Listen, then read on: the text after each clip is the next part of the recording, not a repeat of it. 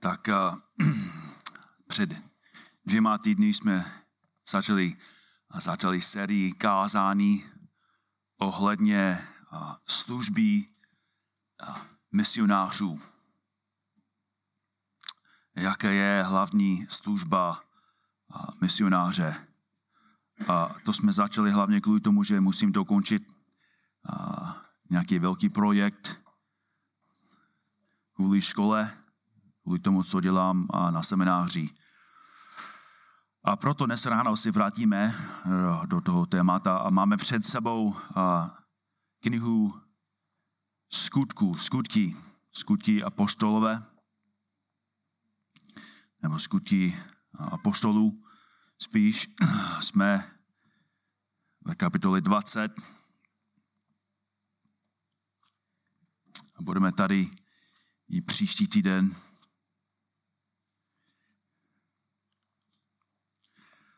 dnes ráno začneme 13. veršem a přečteme si až do verše 24. Skutky 20, 13 až 24.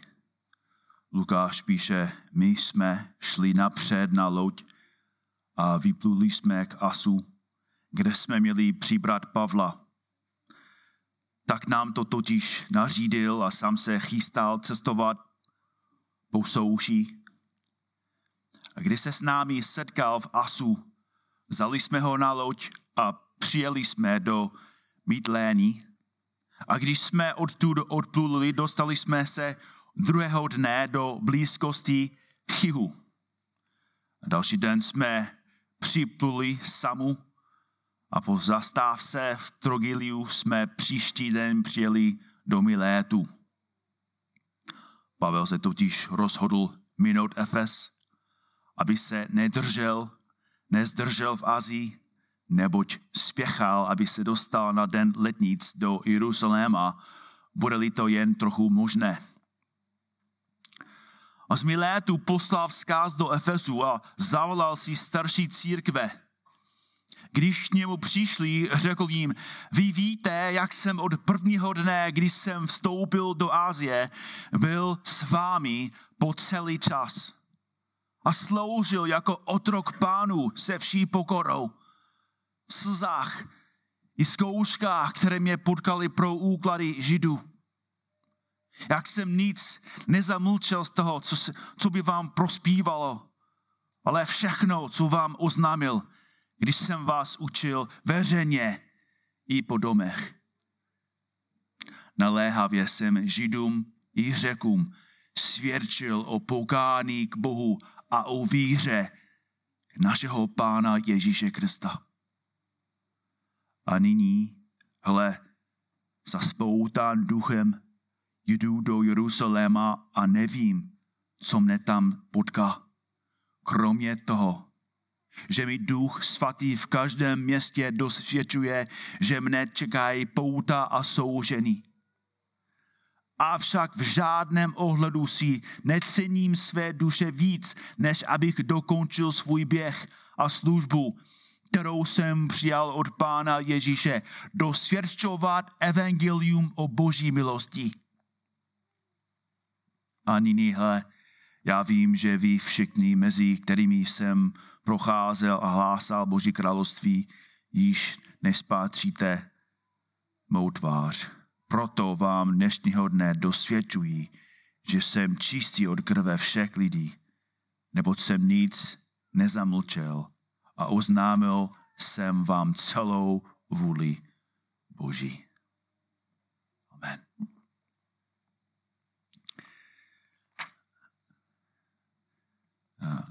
Nejbolestivější kázání, která jsem kázal, jsou ta, která všem odhalují mé vlastní slabosti a nedostatky. Tento úsek, co napsal Lukáš, toto kázání, který, který slyšel starších tam v Efesu, je, je kázání, který Pavel kázal pro ně. A Pavel ukázal na sebe. A tím říká, musíte, mě, musíte sledovat můj vzor. Musíte sloužit, jak jsem sloužil. Musíte žít, jak jsem žil. A tento vzor nebyl jenom pro ty starší ve Fezu. Ten důvod, proč je vůbec v Biblii, je, protože je to stejný vzor, který musíme mít, který musím já sledovat. Když starší musí sledovat, kteří vy musíte chtít vidět u nás. To text mi ukazuje, jak mám sloužit, jak starší mají sloužit. A ukazuje nám, jaké muži, spíš muže potřebujeme v našem sboru. A náš text začíná verším 17. Z Miletu poslal vzkaz do Efezu a zavolal si starší církve. Pavel neměl cestovat do Efezu, protože musel být kdykoliv připraven nastoupit na loď. Zavolal tedy starší, aby za ním přišli. A jsou dvě důležité věci tady, i když to nevypadá tak důležitý. Pavel zavolal starší v množném číslu. Znamená to, že, že ten zbor měl pluralitu starších. V církvi neexistovalo nic takového jako, jako one-man show. Neexistoval nic takového jako hierarchický systém, kde by byl například biskup, který by měl na starosti starší a diakony. Zbor měl starší a diakony. A podívejte se dolů na verš 28. Pavel píše, dávejte si pozor na sebe a na celé stádo, v němž vás, vy jako starší, duch svatý ustanovil za strážce. A to slovo, slovo překládáno jako strážce je řecké slovo episkopos, které je v české Biblii někdy překládáno jako biskup. Některé denominace by nám rádi namluvili, že v církvi existuje hierarchie s pápeží, kardinály, biskupy, možná staršími jako diakony. Ale Pavel ne zavolal papeže, kardinály, hlavního pastora, hlavního kazatele. Povolal starší. Povolal ty obyčejný muže tohoto zboru, kteří měli za povinnost vést, kázat, starat se. Je to stejné slovo mimochodem, který studný překlad přeloužil ve Filipským 1.1 jinak. Filipským 1.1 Pavel a Timoteos, otrocí Krista Ježíše, všem svatým v Kristu Ježíši, kteří jsou ve Filipech a také biskupům a diakonům. Biskupům je úplně stejné slovo, které máme tady, verši 28, strážce.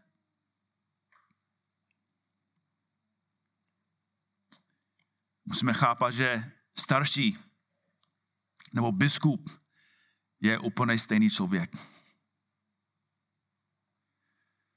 Má stejnou roli. Stejnou zodpovědnost.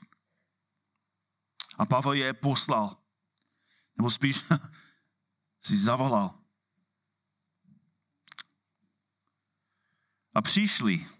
18 říká, že k němu přišli Miletus je vzdálený 50 km od Efesu. To je odtud do Lovosic. Co znamená, že ty starší pravděpodobně chodili dva dny. Což taky znamená, že ty starší milovali Pavla. Milovali ho. A zároveň chápali, že to, co potřebují slyšet od Pavla, je velmi, velmi vážné a důležité. A proto my taky potřebujeme slyšet od Pavla nějaké důležité, podstatné věci. To jsou podstatné věci pro mě osobně jako misionář, to jsou podstatné věci pro, pro, pro nás jako starší, to jsou podstatné věci pro nás jako, jako celý sbor. A první část tohoto ukázání můžeme nazvat Pavlův příklad misionáře. Pavlův příklad, nebo spíš Pavlův misionářský příklad. 18 až 21. Pavel říká, vy víte, vy jste viděli na vlastní oči, co? Jak jsem od prvního dne, kdy jsem vstoupil do Asie, byl s vámi po celý čas. Chci vám připomenout, jak jsem žil, jak jsem sloužil, jak jsem miloval a kázal. Já chci, abyste se, se dívali zpátky na to, jak jsem žil. Nejenom jak jsem kázal, ale jak jsem před vámi žil.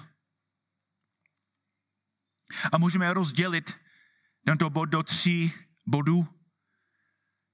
Pavel připomíná tři aspekty své služby, připomíná jim zbožnost své služby, důkladnost jeho služby a jádro jeho služby. Za prvé, Pavel ukazuje na zbožnost jeho služby. Vy víte, jak jsem byl s vámi. Jak jsem sloužil jako otrok pánu se vší pokorou, v slzách i v zkouškách, které mě potkaly pro úkladu, úklady židů. Pavel říká, vy jste viděli, jak jsem sloužil jako otrok. Mnozí z vás znají tvár podstatného jména. Tady je jenom že jako otrok je v řečině jedné slovo. A podstatné jméno je důlos, otrok. Slovesný tvár je do, do leo, otročit. A Pavel říká, že otročil pánu. Sloužil pánu, kázal, modlil se, dával a trpěl za lidi. Celá jeho služba však byla ve skutečnosti službou jeho pánu a spasiteli Ježíši Kristu. A proto, protože Pavel sloužil ve skutečnosti pánu Ježíši, on mohl kázat, že jsem, že jsem sloužil pokorou. V pokoře. Slovo pokora je překladem složeno složeného slova, které se skládá ze slov pokora a myslící. Pokorná mysl. Jinými slovy, Pavel neříká, že jsem byl jenom pokorný na venek. Toto nebyl jenom jeho vnější dispozice že ne, ne, nesloužil způsobem, aby lidi si myslel, a ah, takový je tady pokorný člověk, ale zároveň ve skutečnosti ve svém srdci byl arrogantní a píšný a sebestředný. Ne. Pavel říká, že i v mém srdci jsem byl pokorný. Protože jsem chápal, že všecko, co dělám, každému člověku, kterým sloužím, každý člověk, kterému sloužím. Ve skutečnosti tím sloužím Kristu. On sloužil v Korintě, sloužil píšným lidem tam v pokoře. Protože viděl, že slouží pánu. Sloužil pošetilým galáckým, protože tam viděl Krista, který stál za nimi a nesloužil jen důležitým lidem v církvi. Pavel sloužil každému. Každý člověk byl pro něho důležitý. Každý člověk měl velkou hodnotu. Protože ta dobře chápal, že Ježíš Kristus položil svůj život za Pavla. A to taky znamená, že Pavel nesloužil, aby byl uznán nedělal nic pro to, aby lidé řekli, to je úžasný člověk. A Pavel sloužil v pokoře. A taky sloužil v slzách. Sloužil v slzách. Znamená, že jeho služba nebyla jenom jako suchá, nebyla jenom jako praktická. A nebyl úředník Jenom, jenom dělal to, co měl dělat a šel domů. Bez soucitnosti. Pavel sloužil se svým srdcem. a viděl, jak těžký to bylo ve zborech. Když zbory opustili evangelium, brečel. Když zbory tolerovali hřích, plakal. Když se zbory stávali vlažnými, nebo když přijali falešné učení, Pavel brečel, plakal. A ty starší nás na vlastní oči viděli, jak bratr Pavel sloužil v lásce a v pokoře. A navíc říká, že jste viděli nejenom jenom mou pokoru a slzy, ale i jak jsem sloužil v zkouškách, které mě potkali pro úklady židů. Nepochybně viděli jízvy na palvé těle, kterému způsobilo kamenování, bytí a byčování. A vzpomeňte si, že Pavel nebyl tak velký svanatý muž. Pavel znamená malý.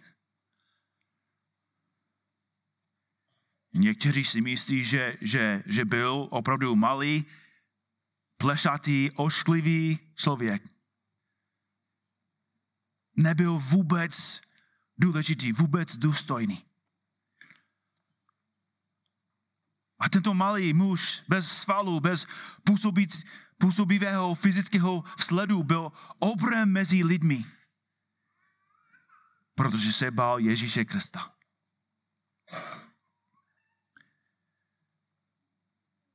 Jeho služba zahanbila ty starší v Efezu. Viděli jeho zbožnost. Viděli jeho pokoru. Viděli, jak ten mladý člověk, spíš malý člověk, byl tak odvážný.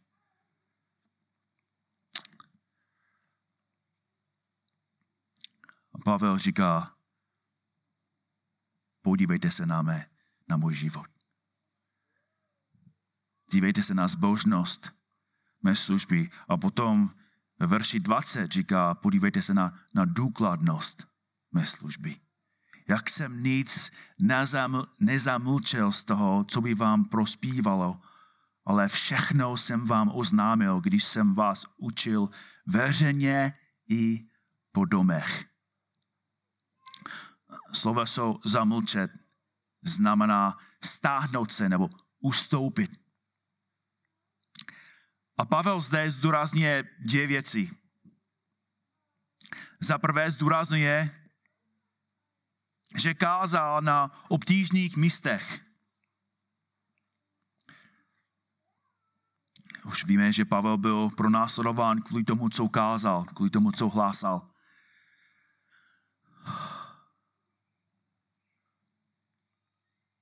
Kázal evangelium, byl zbičován, To přesně tak, jak řekl Richard, Richard Wurmbrand, rumunský kazatel, který byl 14 let vězněn v hrozném komunistickém vězení, protože kázal evangelium.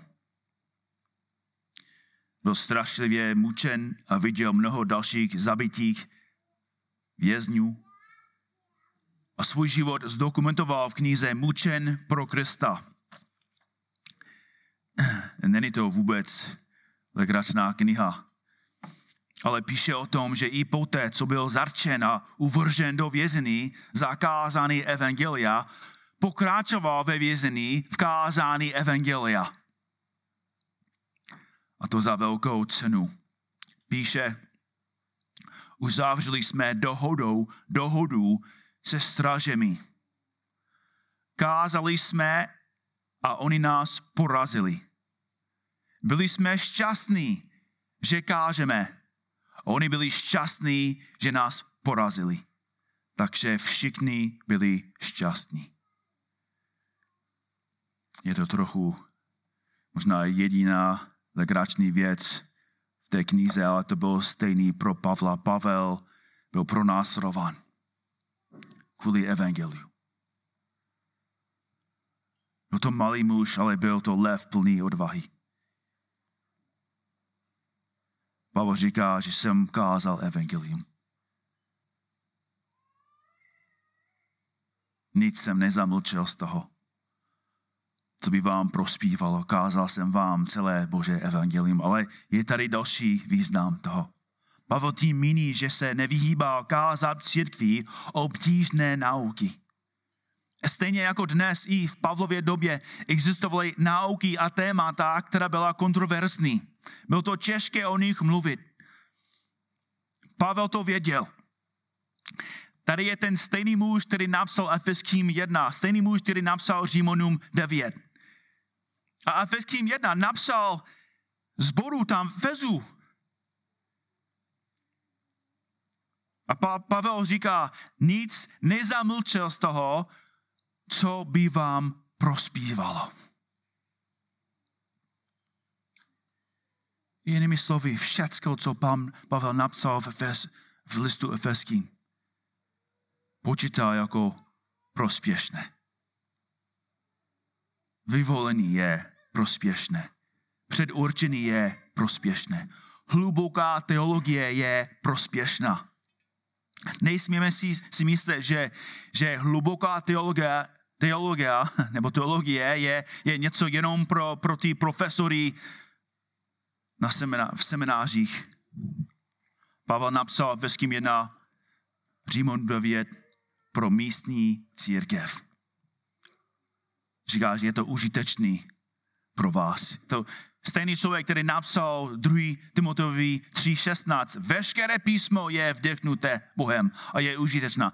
Každá doktrina je vdechnutá Bohem a je užitečná k čemu? Užitečný. K učení, usvědčování, k napravování a výchově ve spravedlnosti. A je taky důležité, abychom viděli, kde Pavel kázal.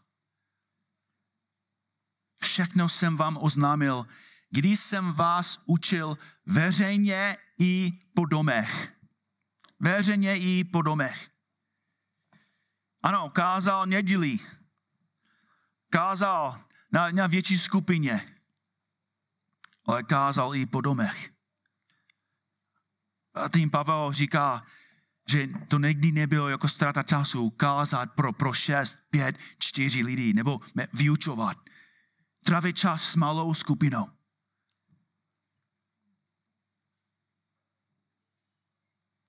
Myslím si, že tady je něco velmi praktického pro nás, protože jako ve, ve skutečnosti nejsme místní církev. Většina z nás nežije nakladně. Řídíme 20-30 kilometrů, abychom byli spolu v neděli. A to je dobrý, to je skvělý. Ale zároveň Pavel měl službu i v domech. Co znamená, že můžeme dělat něco podobného. Můžeme se skázet v hotelu v neděli ráno a můžeme se skázet i v menších skupinách doma, možná během, během týdne.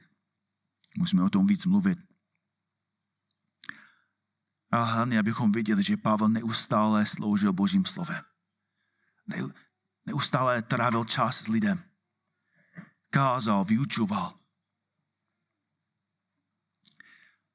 A pojďme se dívat na poslední aspekt jeho služby. Na základ jeho služby. On říká ve verši 21, naléhavě jsem Židům i Řekům svědčil o pokání k Bohu a o víře v našeho Pána Ježíše Krista základ jeho služby byl kázány o pokání k Bohu a o víře našeho Pána Ježíše Krista. Tady vidíme, jak opatrný je Pavel. Připomínal jim, připomíná nám, ano, spasený spočívá ve víře. Nemůžete dělat nic, čím byste si zasloužili spasení. To však neznamená, že nemusíte dělat nic. Ještě jedno. Nemůžete udělat nic, čím byste si zasloužili spasení, to však neznamená, že nemusíte dělat nic. Pavel kázal víru a pokání. Musí existovat vědomé, vědomé rozhodnutí odmítnout hřích, odmítnout svět a obrátit se k Ježíši Kristu ve víře. A vzpomeňte si, že víra znamená důvěřovat. Spolehat na, na Pána. Zrovna tento týden jsem četl knihu Numery a četl jsem kapitolu 21, kde Bůh poslal hady, aby popravili stovky lidí v Izraeli za jejich zlé stěžování a reptány. Bůh vážně potrestal svůj lid, ale tento stejný svatý a spravedlivý Bůh učinil cestu záchrany. Numery 21, 7 a 8. Lid přišel k Mojžíšovi a řekli, řekl, řešili jsme, když jsme mluvili proti hospodinu a proti tobě. Modli se k hospodinu, aby od nás ty hady odstranil. Mojžíš se za lid modlil. Hospodin řekl Mojžíšovi, udělej si ohnivého hadu, hada a umístí ho, umístí ho na korouhev.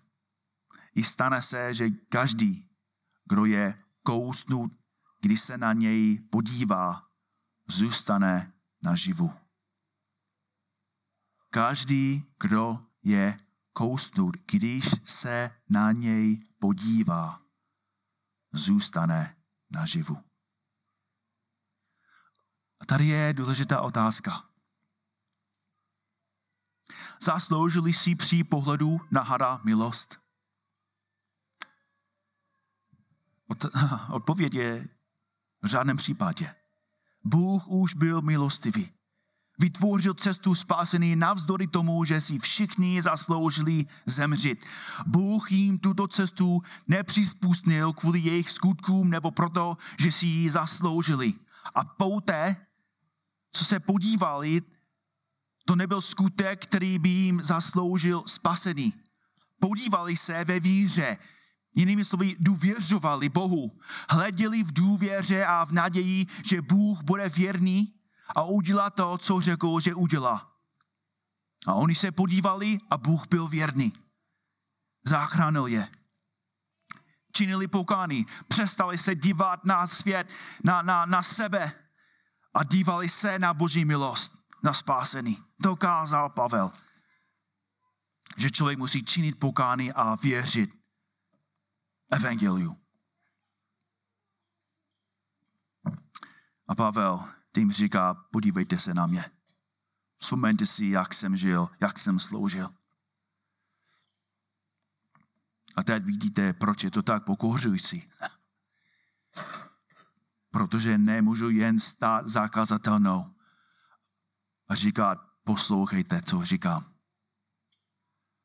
Misionář musí říkat, podívejte se na to, jak žiju starší musí říkat, podívejte se na to, jak žijeme, jak sloužíme. Podívejte se na naši pokoru, na naši slzy, na způsob, jak kážeme. Ale Pavel pokračoval dál. Ukázal na svou minulost a teď ve verších 22 až 24 ukazuje na současnost. On říká, a nyní, hele, spoután duchem jdu do Jeruzaléma a nevím, co mě tam potká, kromě toho, že mi duch svatý v každém městě dosvědčuje, že mne čekají pouta a soužení. Avšak v žádném ohledu si necením své duše víc, než abych dokončil svůj běh a službu, kterou jsem přijal od Pána Ježíše. Jaká služba? Dosvědčovat evangelium o boží milosti. Opět jsou tady tři, tři body. Pavel, vidíme, Pavel je vázán duchem, Pavel je varován duchem a Pavel je oddán boží vůli. 22, 23 vidíme, jak Pavel je vázán duchem a varován duchem. Je spoután duchem a kromě toho, že mi duch svatý v každém městě dosvědčuje, že mne čekají pouta a souženy.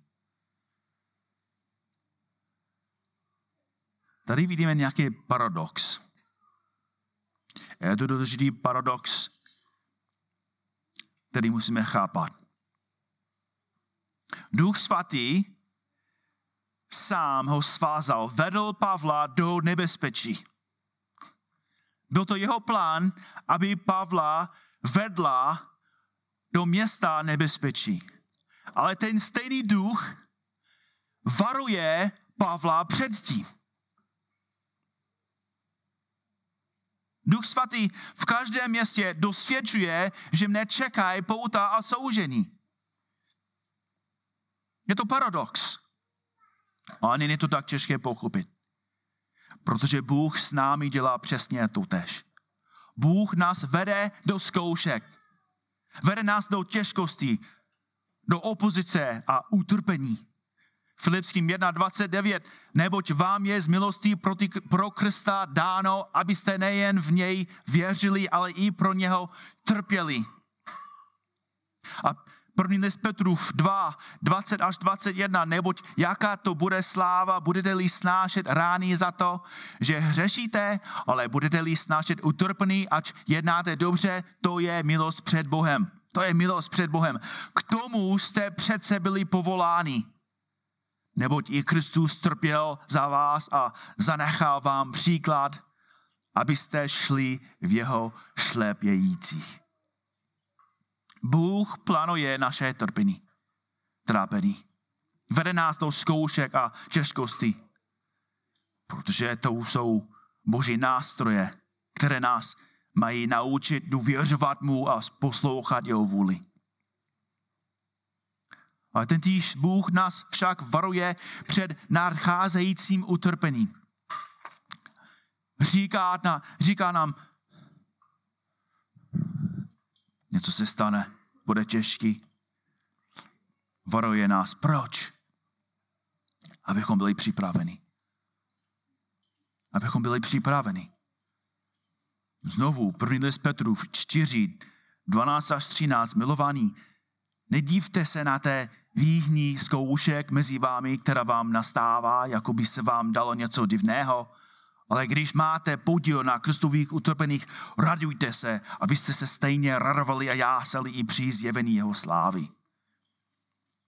To je přesně, o čem Pavel mluví. Duch svatý ho spoutal, Duch svatý ho tlačil, Duch svatý ho vedl do nebezpečí, ale zároveň ho varoval, aby byl připravený. Je to stejný pro nás.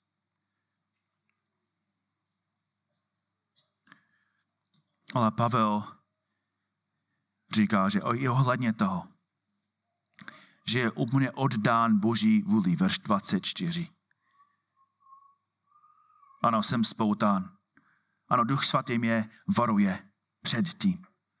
Avšak v žádném ohledu si necením své duše víc svůj vlastní život víc, než abych dokončil svůj běh a službu, kterou jsem přijal od Pána Ježíše.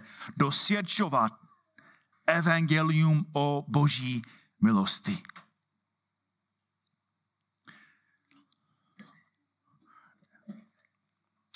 Já jsem, ne, že jsem si přečetl ten verš poprvé tady v Čechách, ale vzpomínám si, když jsem byl tady ve 2000 jako svobodný muž, mladý muž, který byl horlivý a, a zapálený a, a jsem si myslel, že pán používal tento pravý verš v mém životě, abych mě povolal ke službě misionáře.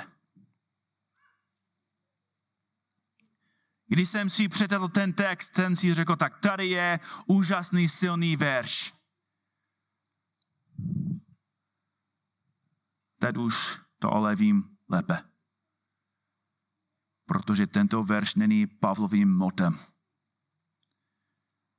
Není to Pavlův slogan. Je to jeho doslovný popis svého vlastního života. To jsou slova muže, který byl 20 let pronásledován jako vsteklý pes. Na jehož hlavu byla vypsána odměna, který byl zabit, okraden, spoután, uvězněn, ještě více zbyt, ukomenován. A pak vstal a vrátil se do toho samého města lidí, kteří si myslel, že ho zabili. Pavel se nechlubí, ani nám nepřekládá svůj pohled na život. Říká naprostou pravdu. Pavel svůj život nemiloval. Po 20 let každý den dokazoval, že je připraven a ochoten zemřít pro Ježíše Krista. Neměl rodinu, neměl domov, neměl žádné úspory, neměl žádný důchodový plán, neměl vlastní pracovnu s pěkným psacím stolem a, a stovkami knih, jako mám já. Pavel neměl vůbec.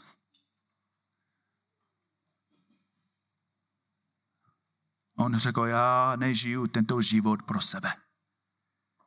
Mám jediný cíl. Hlásat Boží evangelium. A Pavel platil velkou cenu za to. Pavel nemiloval bolest, netěšil se na další výprask. To neznamená, že Pavel nechtěl mít rodinu, nebo že nikdy nechtěl jít na dovolenou. Pavel tím říká, že on používal svůj celý život jako otrok pána.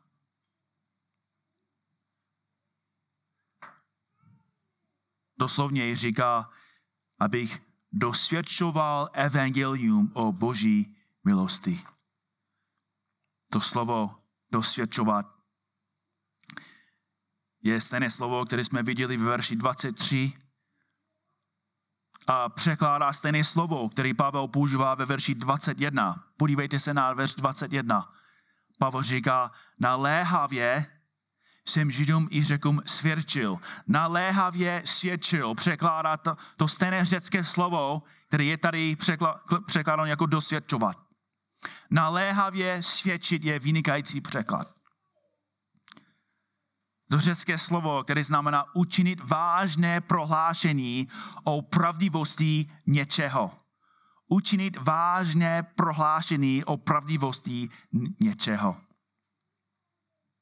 Jinými slovy, to znamená víc než kázat. Ukazuje na způsobem, na způsob, jak Pavel kázal. Pavel kázal evangelium celým svým srdcem, duší a myslí. Nezdílel příběhy, nevyprávěl vtipy, nepřednesl pěknou přednášku nebo krátkou homily. Pavel chápal, že to, co káže, je absolutně nejdůležitější zpráva na zemi, ve vesmíru. Pavel kázal jako umírající člověk umírajícím lidem. Kázal, aby každý člověk pocítil tíhu věčného zatracený na svých srdcích a svědomí.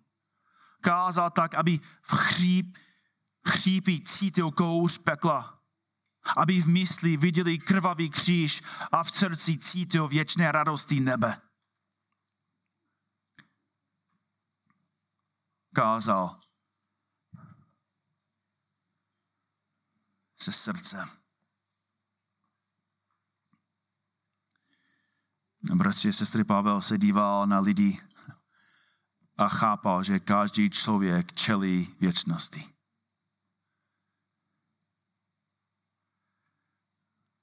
A myslím si, že to je hlavní důvod, proč jeho služba je pro mě osobně tak pokouřující.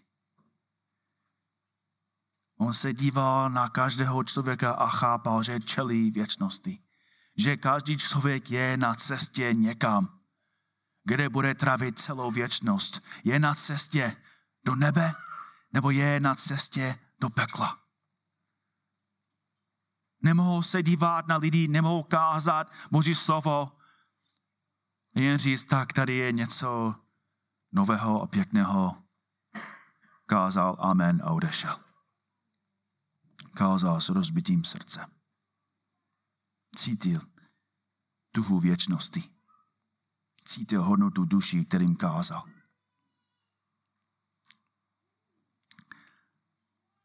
To mi často chybí. Možná to i vám chybí. Otázka je proč. Proč to nám chybí? Proč často nemáme stejný pohled, stejné srdce, stejnou touhu? A bratři a sestry, hledám odpověď. Hledám důvod, hledám. A myslím si, že odpověď je jasná. Znovu a znovu a znovu se vrátíme k tomu. Pavel věděl, že sám byl na cestě do pekla. A chápal to, co Pán Ježíš Kristus udělal pro něho. Že Kristův kříž byl pro něho osobný. To nebyl jenom zpráva, to nebyl jenom teologie.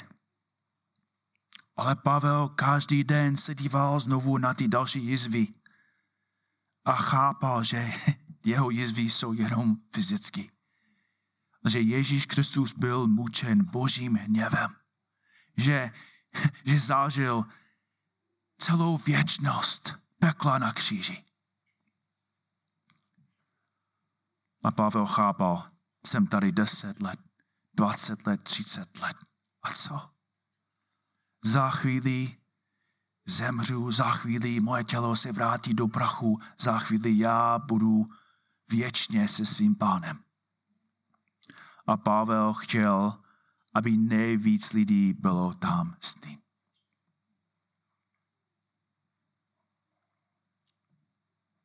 Pavel byl stejný jako já, byl stejný jako my.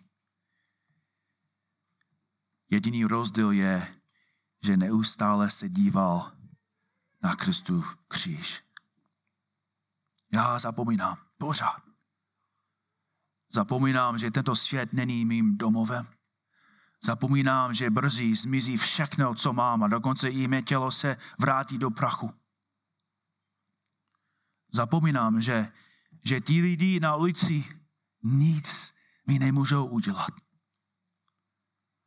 Zapomínám, že to, co pro mě Ježíš Kristus udělal, je tak radikální a úžasné, že by to mělo změnit každou vteřinu mého života, každou myšlenku, každé slovo a každý čin. Zapomínáte také? Ovládá vás oběd Ježíše Krista? Ovládá vás život tak, jako ovládala Pavla? Ovlivňuje evangelium vše, co si myslíš, co říkáš a co děláš. Pokud ne, jsme poslouchat to, co kázal Pavel. Musíme činit pokání k Bohu a znovu věřit, znovu důvěřovat Ježíši Kristu. Aby nám pomohl pochopit, co pro nás udělal a žít pro něj tak, jak si zaslouží.